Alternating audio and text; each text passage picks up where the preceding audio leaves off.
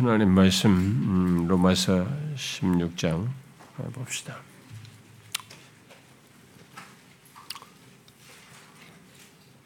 로마서 십육 장 음. 어, 이십오 절부터 이십칠 절까지를 같이 그냥 읽어봅시다. 이십오 절부터 이십칠 절까지 우리 함께 읽어봅시다. 시작. 나의 복음과 예수 그리스도를 전파함은 영세전부터 감추어졌다가 이제는 나타내신 바 되었으며 영원하신 하나님의 명을 따라 선자들의 글로 말미암아 모든 민족이 믿어 순종하게 하시려고 알게 하신 바 그 신비의 계시를 따라 된 것이니 이 복음으로 너희를 능히 견고하게 하실 지혜로우신 하나님께 예수 그리스도로 말미암아 영광이 세세 무궁하도록 있을지어다. 아멘. 음. 어, 제가 그 안식 휴가를 보내는 중에 그런 생각을 했습니다. 이 제가 제주에 있으면서 어, 우리가 일 년에 이게 한 번이나 두 번이라도 어, 우리 교회 성도들이 좀 뭐 여기서도 해도 되지만 여기서도 항상 우리가 하고 있지만 좀 시간을 내어서 어, 우리 여선교회는 또 선교별로 이렇게 기도도 하더라고요. 일례 선교는 뭐 월요일도 하시고 월요일마다 하시고 뭐 그러는데 또 뭐 직장인들은 아마 또 휴가를 내지 못할 수도 있을지 모르지만 갈 수 있는 사람들 특별히 아마 여선교회 사람들이 제일 유력하고 더 영향력이 되겠죠. 여선교회 갈 수 있는 사람들이 일 년에 한 번이나 두 번 정도는 이렇게 성수기가 아닌 때 센터에 가셔서 제주센터에 가서 오직 이 땅에 참된 교회가 세워지도록 그 하는 것만을 좀 저녁마다 좀 기도로 낮 시간에는 좀 여행도 하시고 쉬시고 좀 좋으시고 음? 아침 아침 저녁이라도 아니면 저녁만이라도 가서 그런 기도회를 좀 하시고 그러시면 좋겠다는 생각이 들어요. 일 년에 한두 번 정례화하면 좋겠어요. 어, 후반기는 어, 할 수 있으면 제가 저도 같이 조인하면 좋겠습니다만 할 수 있다 그러면은 어, 추수감사 주일이 오기 전에 주간 이때가 좋겠다. 예, 비수기이기도 하고 뭐 전반기도 혹시 하겠다 그러면 뭐 비수기 어느 날짜를 할 수도 있겠지만 가서 좀 우리 여선교회라도 가서 이렇게 같이 기도회도 좀 하고 오직 이 땅에 참된 교회가 세워진 들을 위해서 기도해 주시면 좋겠다. 그걸 위해서 좀 우리가 맹렬히 좀 기도 좀 하면 좋겠다. 여러분 점점 좀 흐릿해져요. 어, 참된 교회를 이 땅에 진짜 필요한데 그냥 교회들을 이름을 가진 교회들로 버젓이 있고 조직과 체제를 움직이고 그냥 안정되게 사람들이 어느 정도 있어서 그렇지만은 조금 있으면 이 교회가 텅 빌 수 있어요.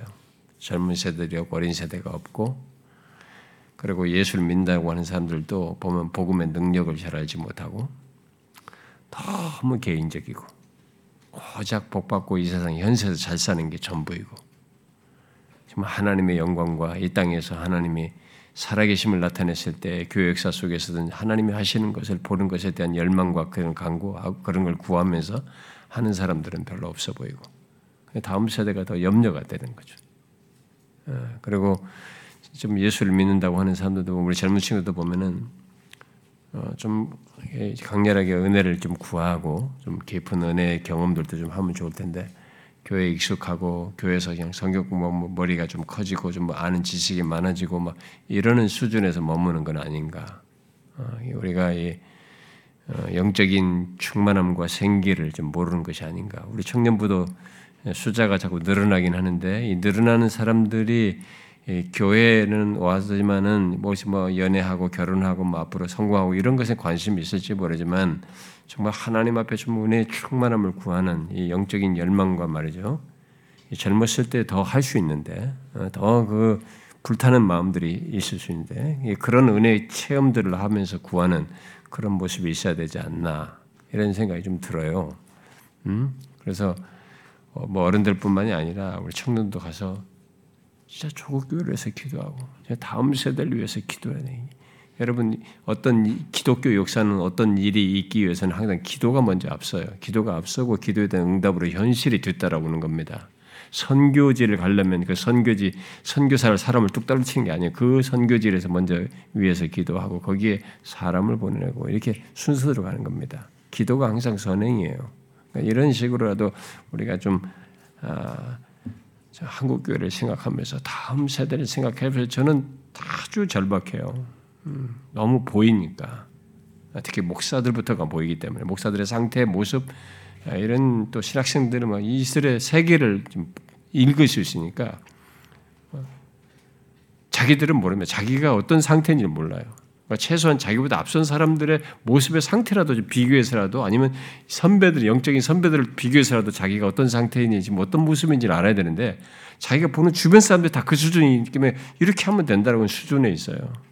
아주 너무 절박해요. 다음 세대 우리 영적으로 시들어질 게 너무 뻔하고 말이죠. 말만 번지르게 잘하고 성경팔이나 하지 성경 가지고 막 유의를 부리지 성경 속에 계시된 이 하나님의 예?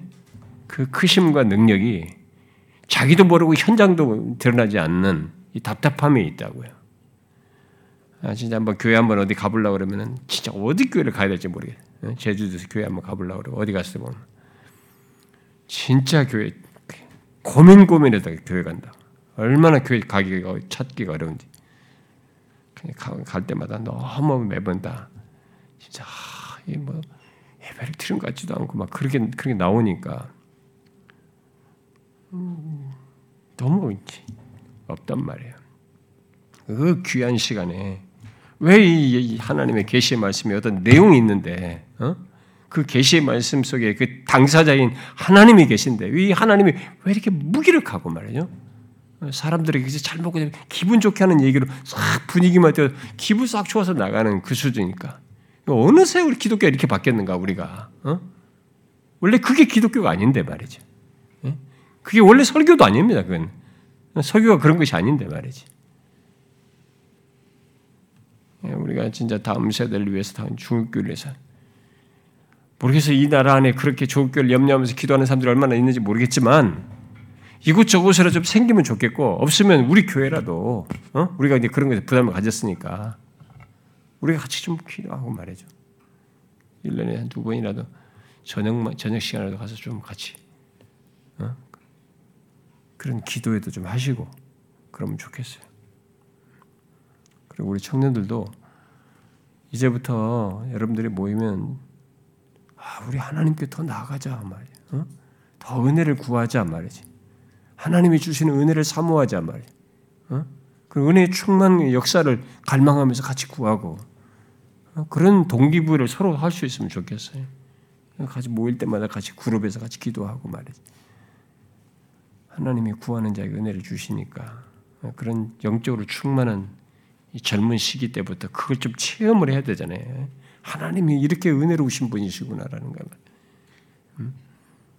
그런 은혜 경험들을 하는 청년부가 되면 좋겠어요. 한번 생각해 보세요. 음. 뭐 금년부터 그렇게 가고 싶으면 비행기를 지금부터 예매한다고 하더라고. 어, 시월까지도 꽉 차 있다고 하더라고. 비행기표를 구하기가 어렵더라고. 아, 다 모두가 다 제주도로 가가지고. 여성교회도 와서 그렇게 기도도 할 수 있으면 좋겠어요. 허락되면 뭐 저도 가서 낮 시간은 같이 편하게 보내고 또 저녁 시간에도 같이 기도도 하고 그러면 좋겠다는 생각도 들긴 합니다만 모르겠어요. 이제 컨퍼런스가 그냥 끝나면 좀 어떨런지 연말까지 제가 하도 할 게 많으니까 뭐 벌써 오자마자부터 막 면담에다 뭐나 막 하는 내일도 결혼 설교 있죠. 막 이번 주 주일날 성찬 설교도 이제 해야지. 막 문담 면담이야. 우리는 또 직분자 면담까지 있잖아요. 연말까지는 맞지만 그래도 그런 때 한 번씩 갈 때 여러분들과 함께 교제도 하고 같이 기도도 하면 좋겠다는 생각이 들어요. 한번 선교에 한번 생각해 보세요. 자, 음, 이제 우리가 로마서의 끝자락에 와 있는데요. 음, 여러분 우리가 읽은 부분이 로마서의 송령입니다. 로마서의 마지막 부분이에요. 그러니까 우리가 이 본문 읽기 전까지 이십오 절 이전까지는 바울이 로마에 보낸 편지, 예, 바로 이 로마서의 긴 내용을 쭉 얘기하면서 앞에서부터 하나님이 행하신 얘기를 다 하고 그것에 따른 신자로서의 삶에 대해서 얘기를 하고 아, 그러고 나서 또 이제 어, 이 뭐 국가에 대한 문제 또 교회 어, 또 이 약한 자와 강한 자의 교회 안에서 문제 뭐 그리고 또 십육 장에 와서는 어, 로마에 있는 성도들에 대한 문안 인사 그리고 또 어, 바울과 함께 있는 사람들의 이제 그들에 대한 문안 인사 뭐 이런 내용들로 해서 쭉 해서 어, 우리가 이십삼 절까지 쭉 거의 로마서의 끝의 내용을 다 살폈습니다. 아, 그런데 이제 로마서 전체를 마무리하면서 이제 성령에 해당하는 이, 어, 끝자락의 내용을 하고 말하고 있습니다. 이십오 절, 이십칠 절이 성령치고는 이제 제법 길게 말하고 있죠. 음, 근데 이 내용은 어, 그 로마서의 그 앞부분에서부터 일 장 부분에서 이 앞부분에서 말한 것을 어, 요약하여서 말하면서 성령의 말로 말하고 있는 것입니다. 앞에 있는 그냥 단순히 성령하니까 뭐 그냥 끝자락에 하나님의 영광이 있을지어다 하나님께 영광을 돌리는 간단한 찬송의 말로서 끝내는 게 아니고 지금 로마서 앞부분에서 말하는 내용을 요약하면서 성령을 말하고 있어요. 그 요약 내용의 요약을 연결해서 성령을 말하고 있는 것입니다. 그래서 가볍게 다룰 내용이 아니에요. 그래서 저도 오늘 좀 내용을 진도를 나가려다가 그냥 성령 이 사실에만 먼저 오늘 그냥 내용이 막 진행돼가지고 오늘은 그 사실만 좀 말하려고 하는데요. 이 로마서의 마지막 성령 부분인 여기 이십오 절과 이십칠 절의 내용은 그래서 간단하지만은 로마서 전체를 요약하는 말과 함께 하나님께 영광 돌리는 성령을 말하고 있어서 가볍게 다룰 내용이 아니에요. 어, 이 두세 번 더 할지도 모르겠습니다만 어, 이제 우리들이 찬송가 부를 때 예배될 때 제일 먼저 부르는 찬송 성령 찬송 부르잖아요. 일 장부터 칠 장 부르잖아요. 우리가 닥설러지라고 그러잖아요. 이게 닥설러지가 이게 독사라는 영광 헬라어 말하면 영광이라는 말과 로기 로고스 말씀이라는 말의 합성어거든요. 닥설러지가 우리가 영어로도 그렇게 번역을 하는데 성령 그래서 성령이라고 하는 것은 영광을 영광을 돌리는 말인 거죠. 그러니까 하나님께 영광을 돌리는 찬송을 우리가 성령이라고 하는 거죠. 그래서 성부, 성자, 성령 삼위 하나님을 찬송하는 그런 가사들이 그래서 다 담겨져 있잖아요. 성령 일 장부터 칠 장을 보게 되면 바울은 이 로마서를 그렇게 하나님께 영광 돌리는 말로 지금 끝내고 있습니다. 우리말 번역은 이게 우리식으로 이해하도록 우리들이 우리들의, 우리들의 어법이 있잖아요. 주어를 쓰고 동사를 뒤에 가서 붙이는 이런 어법으로 쓰기 때문에 그렇게 우리가 이해하기 쉬운 어순으로 이게 조정을 해서 번역을 해놨습니다만은 헬라어 원문은 너희를 능히 견고하게 하실 분으로 시작해요. 응? 그러면 어떻게 되는 거예요? 저기 어, 이십육 절 하반절에 지금 번역되어 있네. 너희를 능히 견고하게 하실 분 이렇게. 해놓고 그, 그 분이 이제 누구냐면 뒤에 가보니까 지혜로우신 하나님이로 해요. 근데 여기서는 그, 그 분을 그냥 바로 지혜로우신 하나님으로 딱 연결해서 번역을 해버렸어요. 그래서 떨어져 있는데, 헬라 원문상에는 지혜로우신 하나님은 저 이십칠 절에 가 있고, 이십오 절 첫 시작이 너희를 능하게, 능히 견고하게 하실 분으로 시작을 합니다. 그러면서 바로 그분이, 그분은 결국 지혜로우신 하나님이신 것이죠. 결국 바울은 이 로마서의 끝을 너희를 능히 견고하게 하실 분으로 시작하여서 로마서 전체에서 말한 복음에 대해서 말을 하고 이십육 절이 이십육, 이십오 절, 이십육 절이 말하죠. 그 복음에 대해서 말을 하고 그 다음에 이십칠 절을 말하는 겁니다. 지혜로우신 하나님께 바로 그 그런 복음으로 역사하시고 이런 것을 행하신 그렇게 하신 지혜로우신 하나님께 예수 그리스도로 말미암아 영광이 세세 무궁하도록 있을지어다. 아멘. 이렇게 말하고 있습니다. 자, 우리는 여기서 성령으로 말한 내용을 구체적으로 살피기에 앞서서 오늘은 조금이라도 내용을 가려고 했는데 그것까지 못 갔습니다. 준비를 하다 보니까. 살피기에 앞서서 바울이 로마의 교회의 성도들에게 편지를 쓴단 말이에요. 지금 편지를 쓰는데 편지를 쓰면서 바로 이 편지 속에 여러 내용들을 말하면서 이렇게 중간에도 그런 일이 있었죠. 중간중간 하나님을 높여요.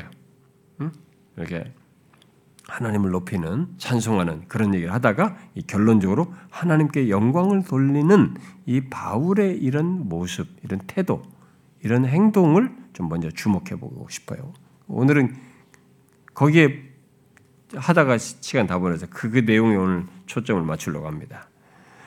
자, 우리는 바울이 예, 마지막으로 말한 이 내용, 아, 뭐라고 말했는가, 이십오 절, 이십칠 절 뭐라고 말한 내용들, 문구들, 표현들 이런 것에 에, 빠져들다가 집중하다가 결국 하나님께 영광 돌리는 이 바울의 행동을 그냥 놓치고 지나갈 수도 있어요.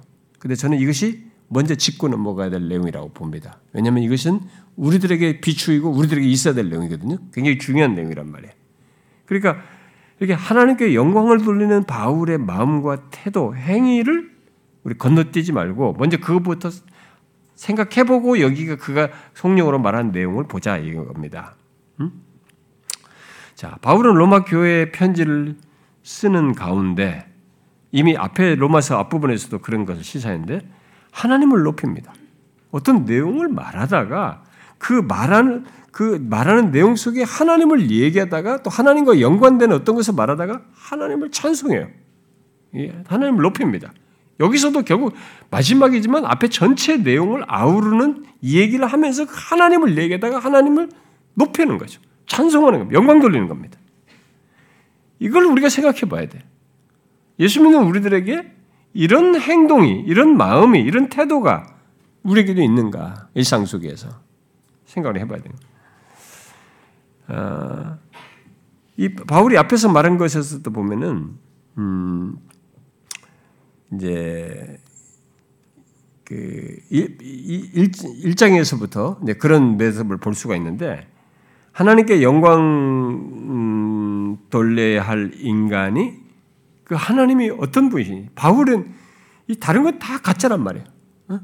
이 우상들이고 다 이건 피조물들이고 비교할 수 없는 하나님이야. 근데 이 하나님을 뒤로 하고 피조물을 하나님으로 이게 우상처럼 섬긴다. 이 얘기를 하면서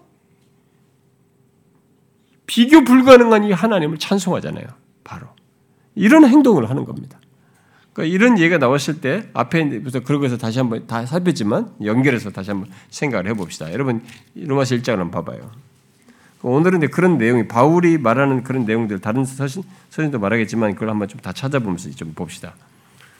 저도 그걸 다 찾아보면서 아주 좀 이 기회에 그렇게 하는 게 좋겠다는 생각이 들어요.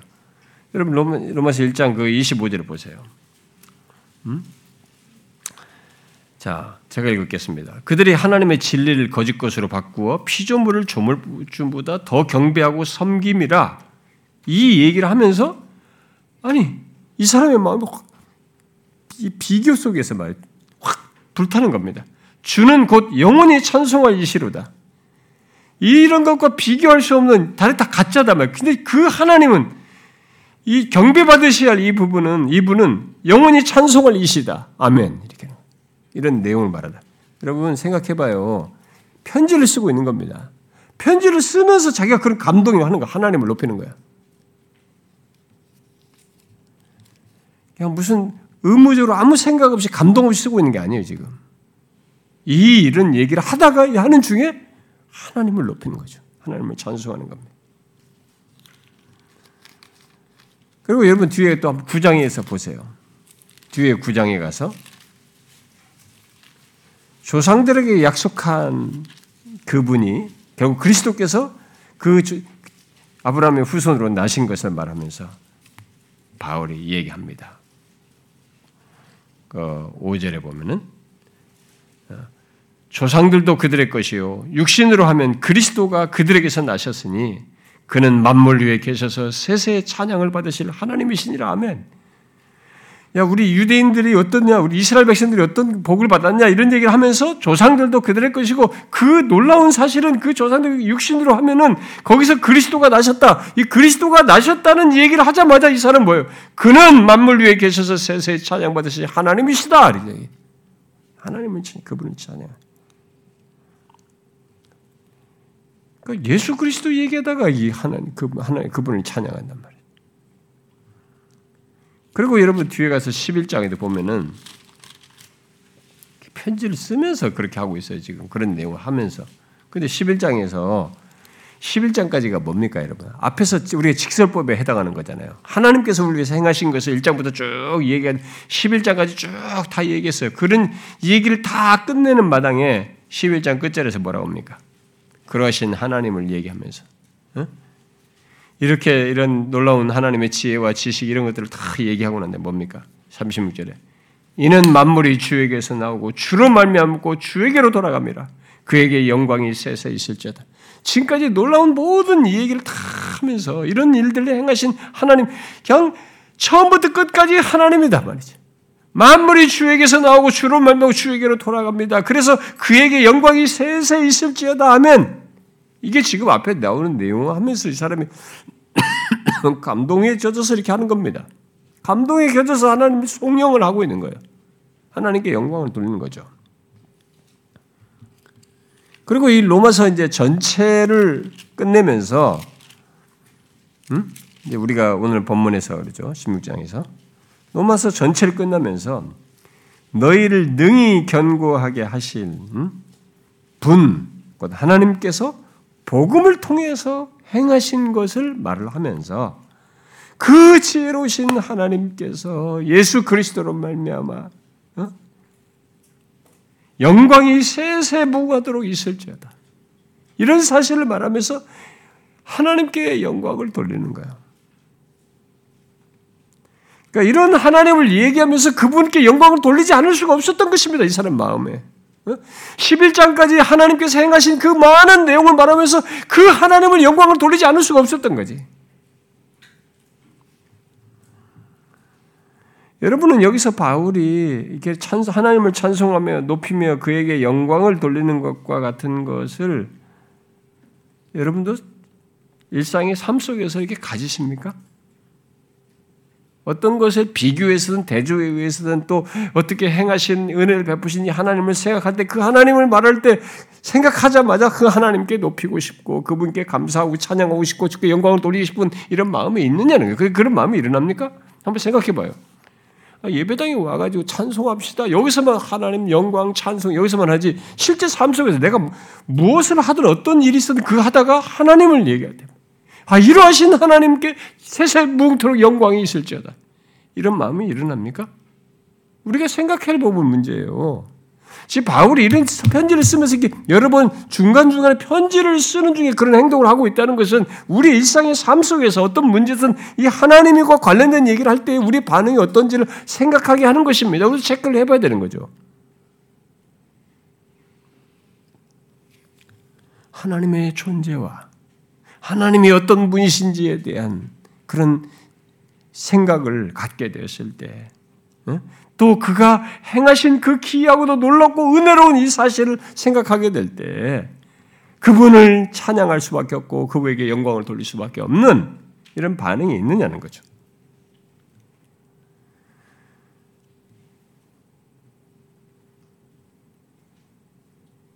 우리는 바울이 하나님께 영광을 돌리며 찬양한 내용들, 그 구체적인 내용에 앞서서 바울이 이렇게 하는 것을 한번 우리에게 비춰서 생각해 봐야 됩니다.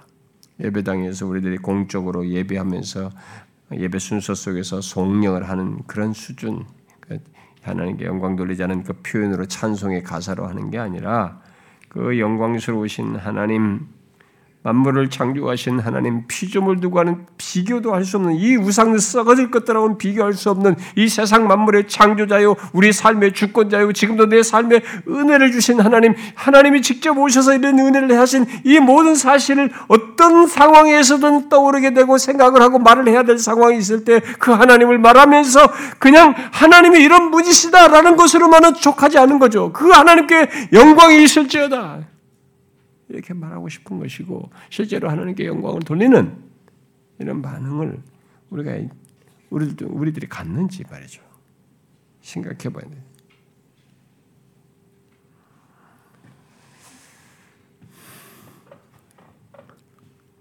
하나님의 그래서 우리가 하나님에 대한 이해가 사실적이면 바울처럼 이렇게 하는 거죠. 우상 하나님을 제끼고 우상 섬기는 걸 생각하면서도 하나님을 찬양하는 거죠. 이게 하나님이 친 육신을 꼬신 이 사실을 생각하고 말할 때도 그분께 영광을 돌리는 거죠. 우리가 믿는 하나님이 사실적이고 그렇게 생생하면 떠오를 때, 말해야 될 때 그렇게 하는 거죠.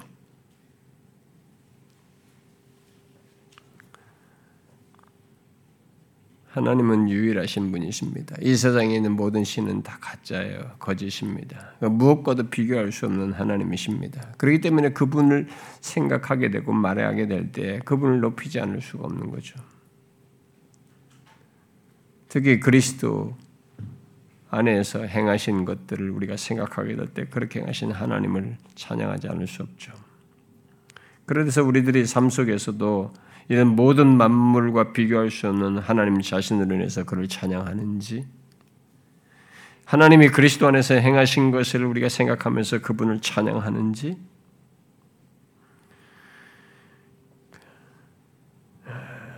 그리스도 안에서 나타내신 복음과 그 복음을 통해서 세상을 구원하시고 그 가운데서 나를 구원하신 하나님을 생각하면서 그분을 찬양하는지 생각해 봐야 되겠죠. 여기 내용이 지금 그런 것입니다. 여기 로마서에서 지금 나온 내용이 지금 그런 거예요.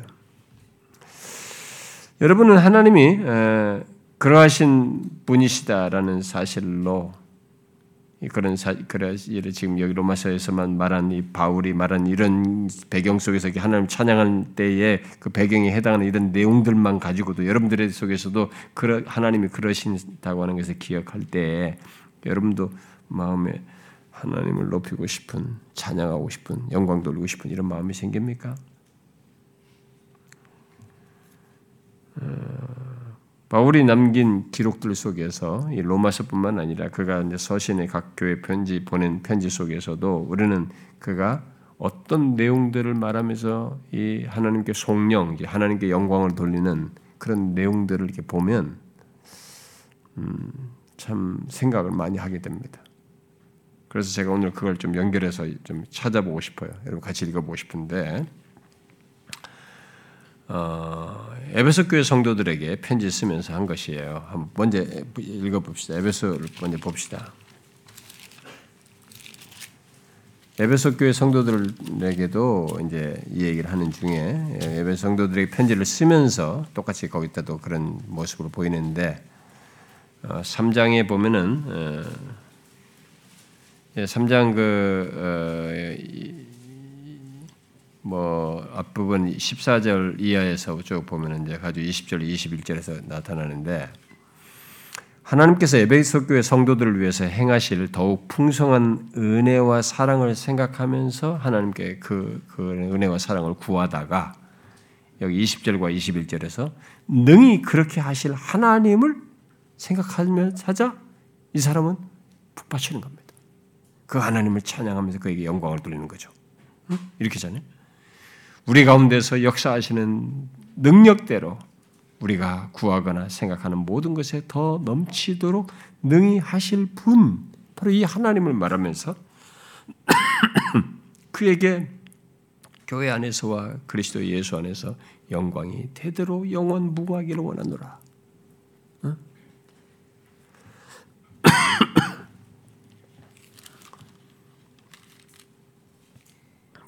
뒤에 좀 더 설명할게요.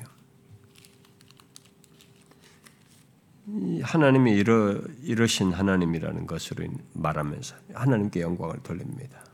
여러분 그리고 뒤에 빌립보 교회 성도들에게도 똑같습니다. 빌립보서 사 장을 한번 보시면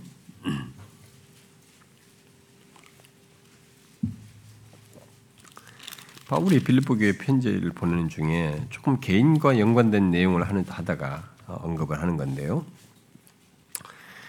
사장 이제 보면은 이십 절의 내용인데 이십 절 앞에 어떤 내용들이 있냐면은 음 지금 자신의 사역 속에서 이렇게 채우시는 하나님, 물질적으로 채우신 겁니다. 자기 쓸 것을 채우신 하나님을 얘기합니다. 이렇게 필요를 채우시고 누구를 통해서든지 이렇게 해서 하나님께서 자기의 사역 속에서 풍성한 대로 모든 쓸 것을 이렇게 채워주시고 이끄신 것. 그러면서도 그렇게 계속 채우실 하나님을 말을 하면서 이십 절을 얘기합니다. 하나님 곧 우리 아버지께 세세무궁하도록 영광을 돌리지어다. 아멘. 내 삶에 이런 삶에서 풍성한 대로 어? 나에게 채우셨는데 바로 너희들에게도 그런 모든 것을 채우실 그 하나님을 말을 하면서 그 하나님께 세세무궁토록 영광을 돌리지어다. 바울은 앞에서도 자기에게 자족하게 하고 자기를 채우시고 뭐 이런 내용을 하거든요. 근데 그것을 얘기하면서 이제 하나님 백성들에게 이렇게 쓸 것을 채우실 하나님을 얘기하자 그 하나님께 영광을 돌린 겁니다. 여러분 생각해 보셨어요?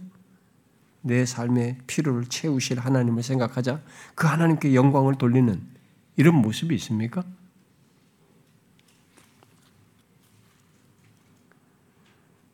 에베소서 말씀 같은 경우에서 하나님께 영광 돌렸듯이 하나님께서 우리가 구하거나 생각하는 모든 것에 더 넘치도록 능히 하실 하나님이시라는 것을 생각할 때 그 하나님께 영광을 돌리는 거지.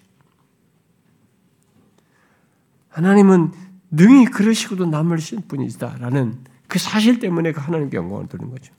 또 여기 빌립보 같은 여기서 빌립보서 같은 경우를 보면은 앞에서 그러잖아요. 자기는 풍부에 처하거든, 빈부에 처하든 자신의 삶을 돌아보시며 채우시는 하나님을 안단 말이에요. 근데 그 하나님께서 너희들도 그렇게 하실 하나님, 그러하실 하나님을 생각하자 하나님께 영광을 돌리는 겁니다.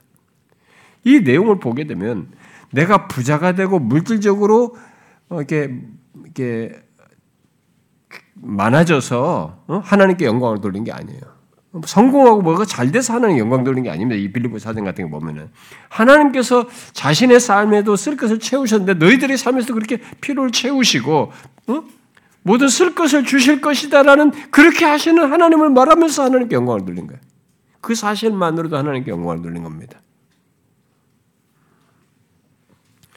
바울이 하나님께 영광을 돌린 내용들을 예, 여러분들이 이제 더 보면은 이런 내용들을 다시 종합해서 이번 기회에 보게 되는데 보게 되면 우리가 생각을 하게 됩니다.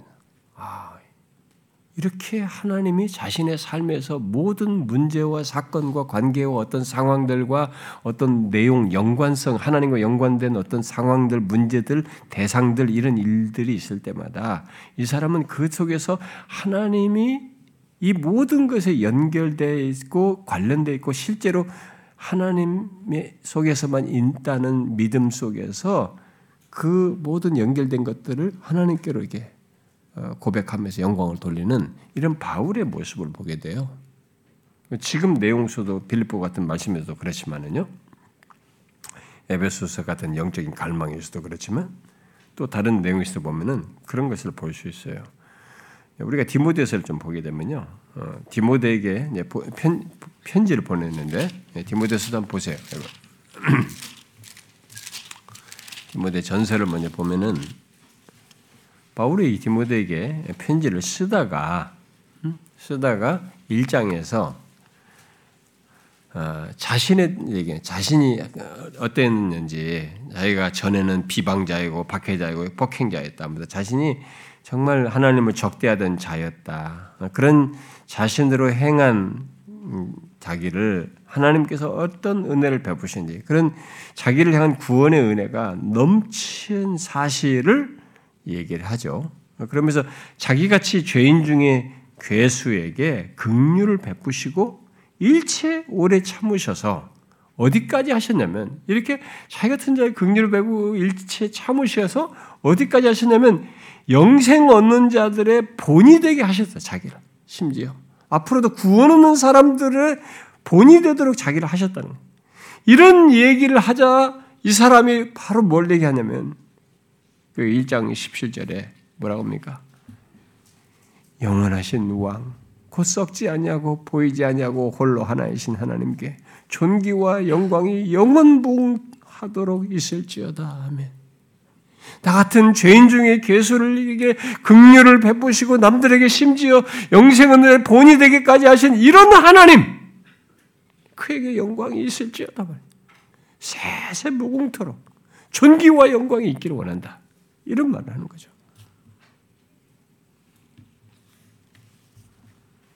여러분은 자기를 보면서 내게 하나님의 은혜 베푸신 걸 생각할 때, 나 같은 사람을 이렇게 하신 하나님을 생각할 때, 아, 이러하신 하나님께 세세토록 영광이 있을지어다. 아멘. 이러십니까?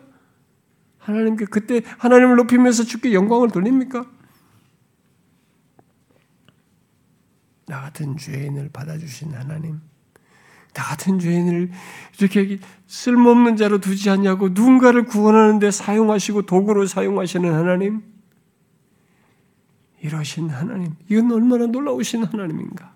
그 영광스러우신 왕, 이 썩지 아니하고 보이지 아니하고 홀로 하나이신 하나님, 이 유일하신 하나님께 세세 무궁토록 존귀와 영광이 있을지어다. 여러분도 그렇습니까? 자신을 보면서 나 같은 사람을 구원하신 것을 생각하면서 그러하신 하나님을 영광을 돌리는, 그것이 생각이 날 때마다, 그런 기회가 있을 때마다, 그런 것이 자격이 상기될 때마다 말이죠, 그 하나님을 높이는, 여러분들도 그게 있습니까? 얼마나 놀라운 얘기. 이게 사실입니다, 여러분. 어? 하나님이 그러시, 하나님이 어떤 분이신지를 알기 때문에 이렇게 하는 거예요. 이게 추상적이면 이렇게 못합니다, 이거. 무슨 곡습니까? 응? 무슨 찬송가 자, 자, 가사를 일부러 만들고 있습니까? 아니, 쏟아져 나오는 거예요. 이 하나님에 대한 이해와 확신, 실체에 대한 믿음이 있어요. 그것이 알고 있기 때문에 쏟아져 나온 겁니다. 이러하신 하나님을 높이는 거죠.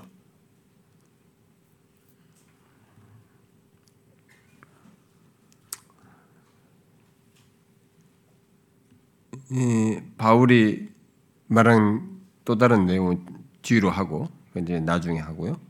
제일 마지막에 하고, 바울 말고 제가 다른 성경의 다른 사람들에게서도 볼 수가 있는데,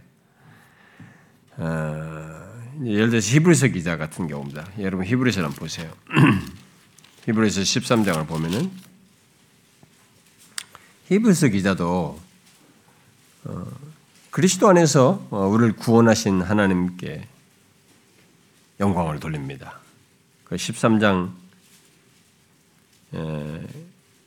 이십일 절 보면은 이십일 절, 이십 절, 이십일 절 그리스도 안에서 우리를 구원하신 하나님께서 모든 선한 일에 우리를 온전하게 하신 것을 말하면서 이, 이 그리스도죠, 주 우리 주 예수 그리스도 영원한 언약의 피로 죽은 자 가운데서 이끌어내신 평강의 하나님이 그렇게 그리스도의 피로 우리를 구원하실 뿐만 아니라 모든 선한 일에 우리를 온전하게 하셔서 자기 뜻을 행하게 하시고 그 앞에서 즐거운 것을 예수 그리스도로 말미암아 그 안에서 우리 가운데서 이루게 하시는 이 얘기를 하면서, 이러하신 하나님을 얘기하면서 뭐라고 그래요? 바로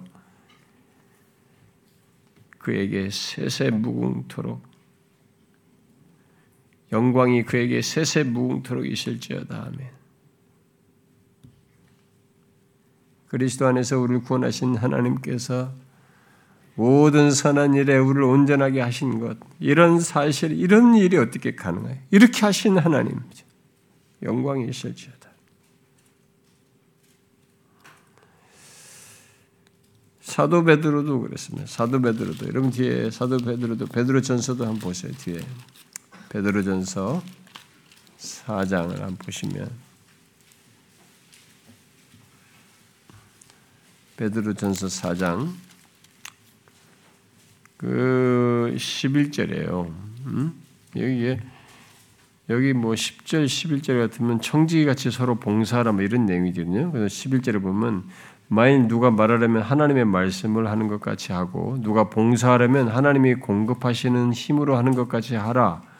이는 범사의 예수 그리스도로 말미암아 하나님이 영광을 받으시게 하려 함이니 그에게 영광과 권능이 세세 무궁하도록 있느니라.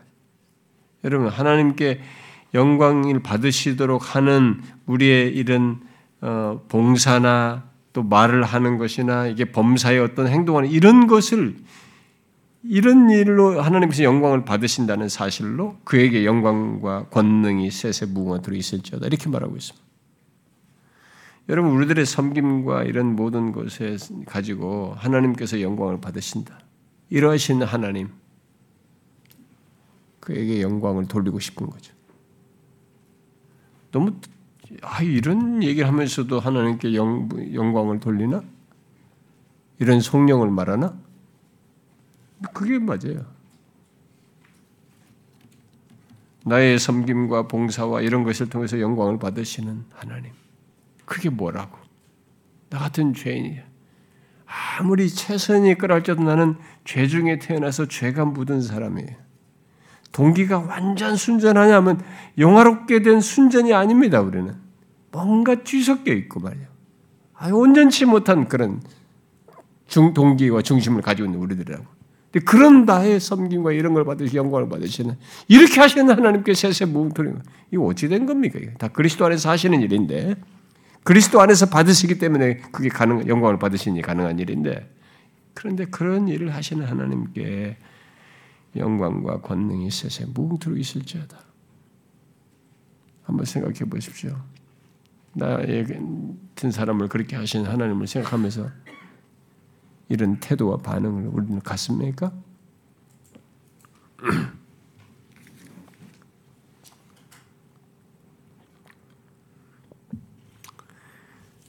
근데 제가 순서를 좀 바꿔서 읽어볼게요. 여러분 계시로 한번 읽어보세요. 계시록 일 장을 보시면 계시록 일 장에서 음, 사도 요한이 어, 이제 사 절 이하에서 보면은 일, 일곱 교회 뒤에 나오잖아요. 일곱 교회 나오죠. 일곱 교회 편지를 합니다. 어, 이제 보는데 편지는 다 주님으로 받은 이 계시 요한계시록 이런 계시 받은 이런 것을 담은 그런 편지를 보내는데. 이 편지를 보내면서 어, 하나님께서 예수 그리스도를 믿는 우리를 사랑하셔서 음? 오 절 후반절에 보면 우리를 사랑하사 죄에서 해방하시고 하나님을 위해서 나라와 제사장을 삼으셨다는 사실을 말하면서 어떻게 돼요? 육 절에 그, 그렇게 하셨다는 그 그렇게 하신 하나님을 말하면서 그 하나님께 어떻게 합니까? 그에게 영광과 능력이 세세토록 있기를 원하노라. 여러분 생각해 보세요. 우리 같은 자들을 사랑하셔서 그의 피로 우리의 죄에서 우리를 해방하시고 하나님 아버지를 위하여 우리를 이렇게 나라와 제사장으로 삼으신 이런 하나님. 우리가 뭐라고 말하죠? 나 같은 자를 그렇게 하신 하나님을 말하자. 나 같은 사람에게 그렇게 이렇게 구원하셔서 오히려 이 세상 썩어진 세상 속에서 하나님께서 나라와 제사장 삼으신 이 사실을 말하면서 이러하시는 하나님께 영광과 능력이 세세토록 있기를 원하노라. 그렇게 하고 싶은 거죠.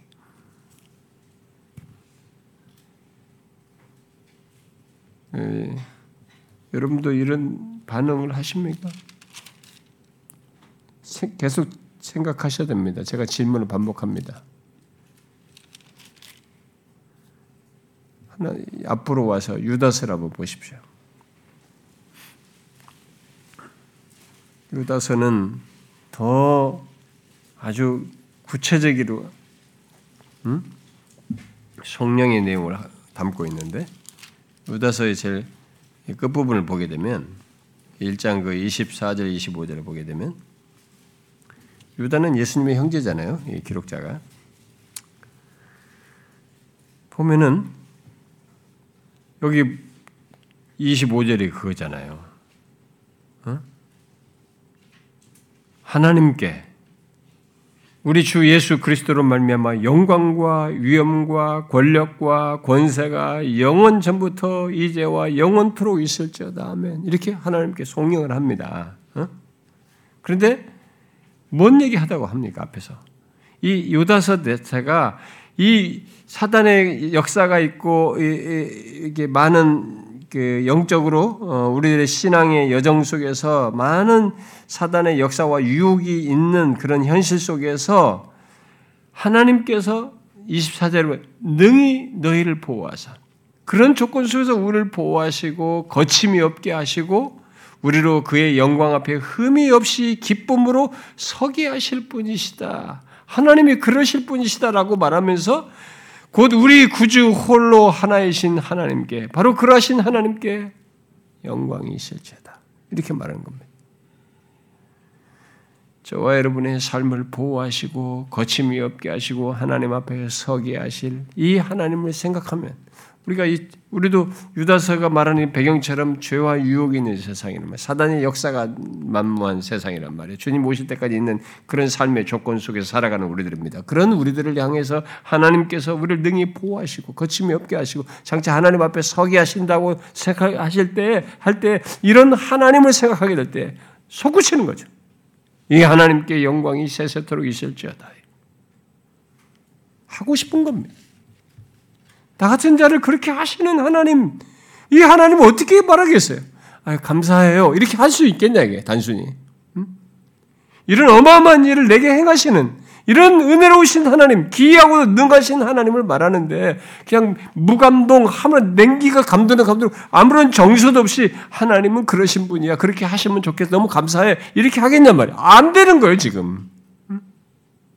속구치는 겁니다. 영광과 위엄과 권력과 권세가 영원전부터 있었지만 이제와 영원토록 있을지어다. 아멘.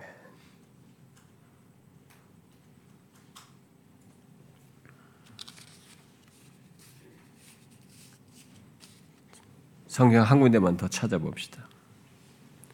이제 아까 바울의 내용으로 넘어가 봅시다. 디모데 후서로 가봅시다.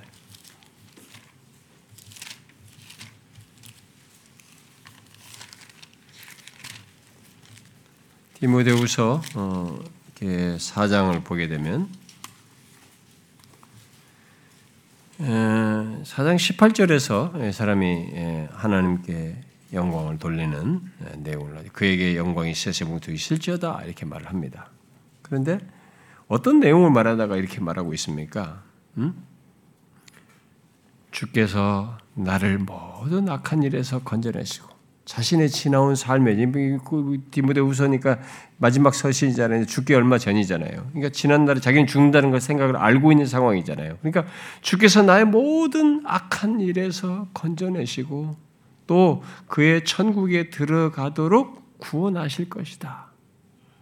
이렇게 하실 하나님을 딱 말하자.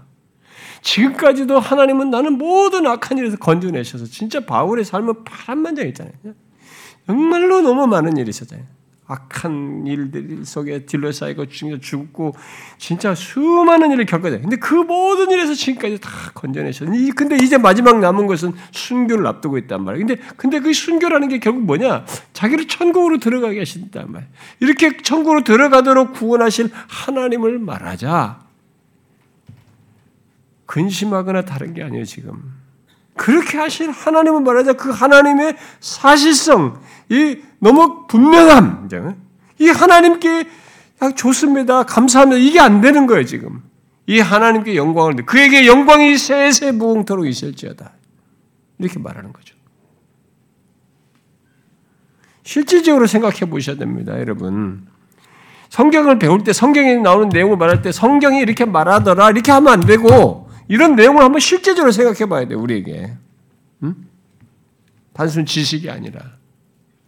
예수 믿는 우리들에게, 우리들에게 있어서 똑같은 경험들인데, 지금 여기 나온 내용들이. 보호받고, 음? 인생도 지켜지고, 또 은사를 어떤 능하게 하시는 것을 경험하고, 음? 이런저런 거 다 똑같이 지금 나온 언급된 내용들이 다 우리 삶 속에 경험된. 그랬을 때 우리가, 우리에게 있어서 하나님이 이렇게 정말 사실적이냐? 어? 영광을 돌리고 싶은 하나님이냐? 생각해 봐야 돼.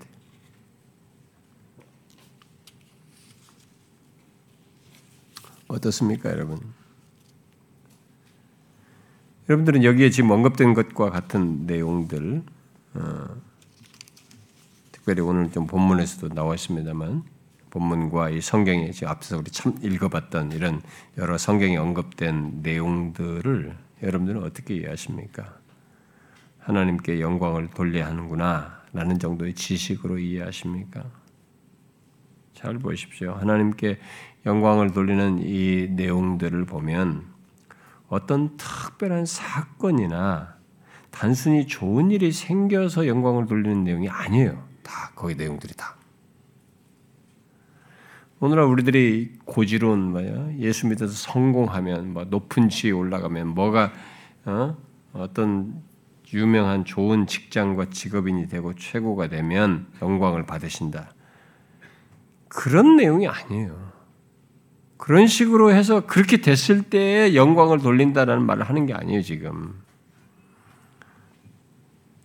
자기 개인들의 삶에서부터, 자기 개인의 삶에서부터 하나님께서 그리스도 안에서 행하신 모든 구원의 일, 또 특별히 오늘 본문 같은 경우는 복음으로 온 백성을 부르시는 그런 일을 말하면서 그렇게 행하시는 하나님, 이 세상 어두웠던 세상, 절망스러운 세상, 기쁜 소식이 없고 죄와 사망 아래 죽어가는 세상에 하나님이 그리스도를 보내셔서 그분 안에서 사람들을 구원하시고 거기에 나 같은 자를 구원하시는 이런 놀라운 일을 행하시는 하나님을 말하자 그 하나님께 영광이 세세토록 있을지어다 이렇게 말하는 거예요. 나를 보호하시는 것에서도 영광을 돌리고 이 뭐 이런 일도 하지만 그런 사실들이 하나님께서 그리스도 안에서 행하신 놀라운 은혜 때문에 영광을 돌리고 나 같은 죄인을 구원하시는 것을 넘어서서 하나님을 위해 구별된 자로 삼으시고 자신의 일을 하도록 하신 것을 말하면서도 영광을 돌리고 나를 끝까지 보존하시고 구원하시는 사실 때문에 하나님께 영광을 돌리고 내게 말할 수 없는 은혜와 긍휼을 베푸신다는 사실로 나 같은 악한 죄인의 죄인 중에 괴수 같은 나에게 은혜를 베푸신다는 사실로도 하나님께 영광을 돌리고 또 하나님과 그가 행하신 것을 말할 때 생각하면서 너무 명확한 하나님, 비교 불가능한 이 하나님, 영광을 받으셔야만 하는 이 하나님을 말하면서 그에게 영광을 돌리는 이런 모습이 지금 여기 우리가 읽은 내용 속에서 보게 된 거죠. 특히 바울의 성령을 보면 음, 우리 개인뿐만 아니라 하나님께서 그리스도 안에서 행하시는 일들, 바로 복음을 통해서 이루시는 일들을 말하는 것에서까지 그런 하나님의 존재, 그런 은혜로우신 하나님, 그런 광대하신 하나님, 지혜로우신 하나님, 이런 하나님, 그분의 행하심을 말하면서 예, 그에게 영광이 세세토록 있을지어다. 우린 나중에 다 이렇게, 이렇게 할 수밖에 없는 실체를 나중에 확인하게 될 겁니다. 우리가 완성된 하나님 나라에 가서. 그런데 바울은 현재 시제부터 아는 거예요. 어? 이런 복음으로 구원하시는 능한 일을 행하시는 일 하나님, 그 가운데 나 같은 죄인을 구원하시는 하나님, 나를 보호하시는 하나님, 이러신 이런 모든 너무 명확하고 크신 이 하나님 말이죠. 이 하나님을 말할 때에 그를 높이지 않을 수 없었던 거죠.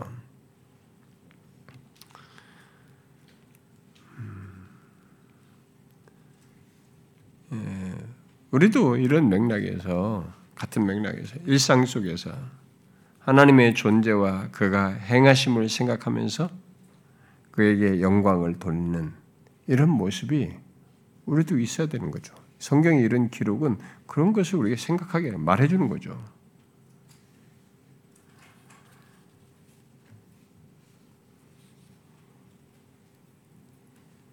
감동도 없이 아, 영광을 돌려야 한다라고 하는 명제를 따라서 하는 그런 것이 아니라 세세토록 영광 돌려 마땅한 하나님의 존재와 그가 행하신 그 일의 크심과 은혜로우심과 한없는 자비를 생각하면서 이렇게 말하는 거죠. 나 같은 자를 향한 이 하나님을 생각할 때 그가 어떤 분이신지 생각하게 될 때 그에게 세세토록 영광을 돌리고 싶은 이런 반응이 내 안에서 있는 거예요. 일상 속에서 우리 살면서 말이죠. 이 세상 속에서 구원의 일을 행하시는 하나님을 여러분들이 생각해 보십시오. 어마어마한 계획을 세우시 하나님이 친히 오시고 복음으로 사람들을 구원하시고 막 그런 일, 이 크신 하나님을 생각해 보세요. 이러신 하나님을 막연하게 생각할 수 있을까? 그, 특히 그 하나님이 나와 관련이 돼 있단 말이에요. 그 하나님을 말할 때 세세토록 찬양받으시고 영광을 받으셔야 마땅하지 않는가? 그런 마음이 생기는 거죠.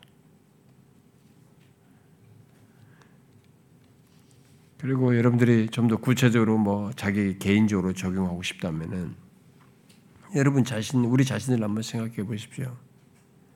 나 같은 사람을 바울은 자기를 괴인 중에 괴수다, 죄인 중에서 헤드다, 어?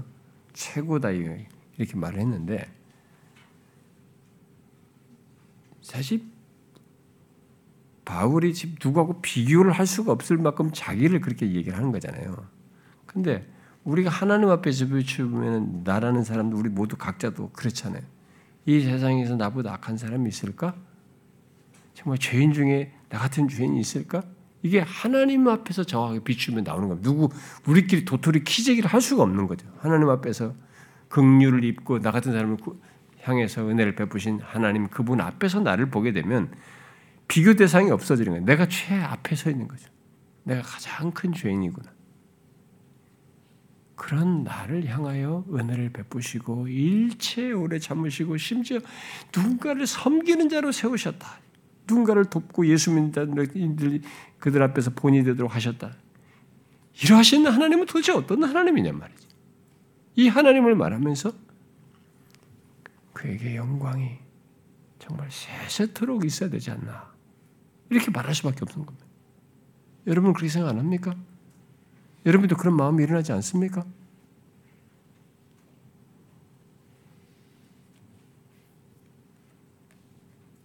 그건 마음으로 솟아나는 내용이에요.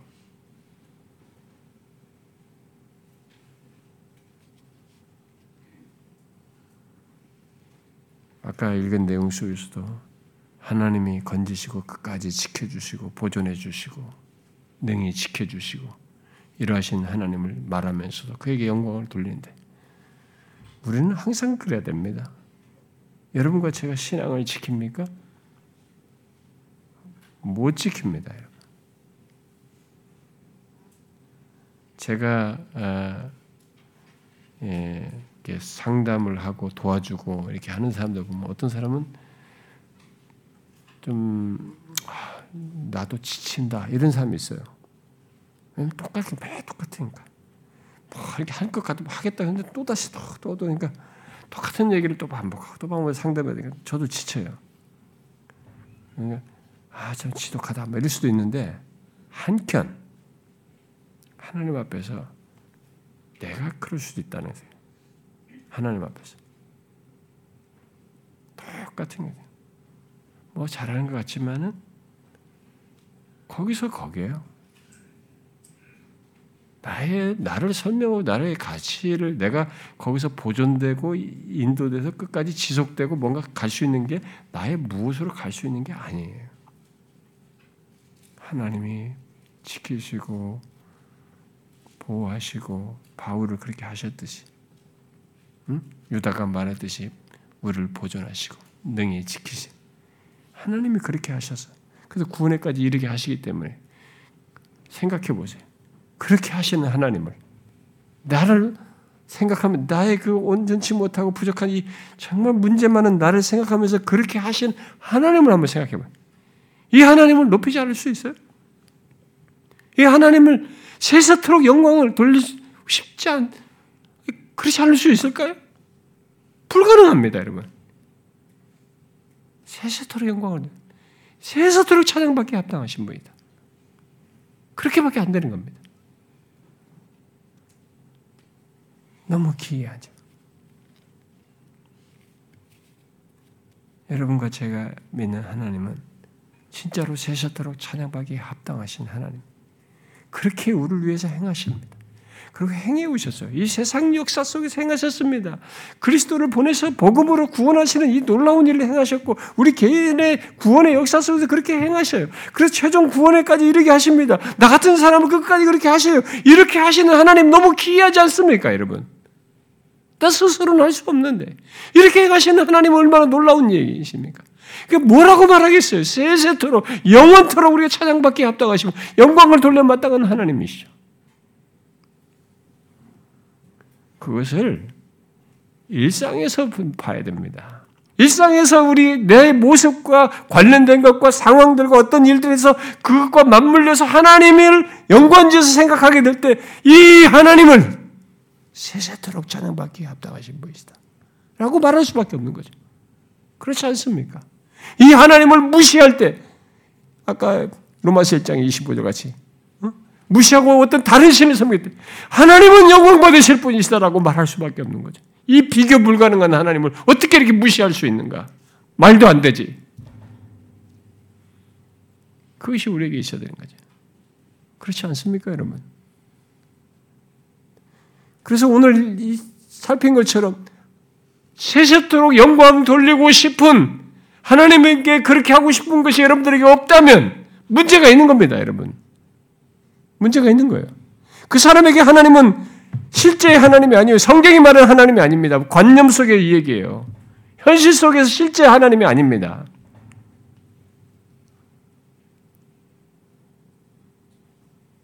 저는 바울이 이렇게 쭉 여러 모든 케이스에서 필요를 채우시는 것을 말하면서도 하나님 영광을 돌리는 것에서처럼 모든 것에서 하나님은 우리에게 있어서 그 하나님은 세세토록 영광을 받기에 합당하신 분입니다. 그래서 우리는 영광을 돌려야 되는 거예요. 그를 찬양해야 되는 거죠. 일상의 속에서 우리 삶 속에서 그래야 되는 거죠. 나로 인해서 영광을 받지 못하는 이것은 진짜 회개할 일인 거죠.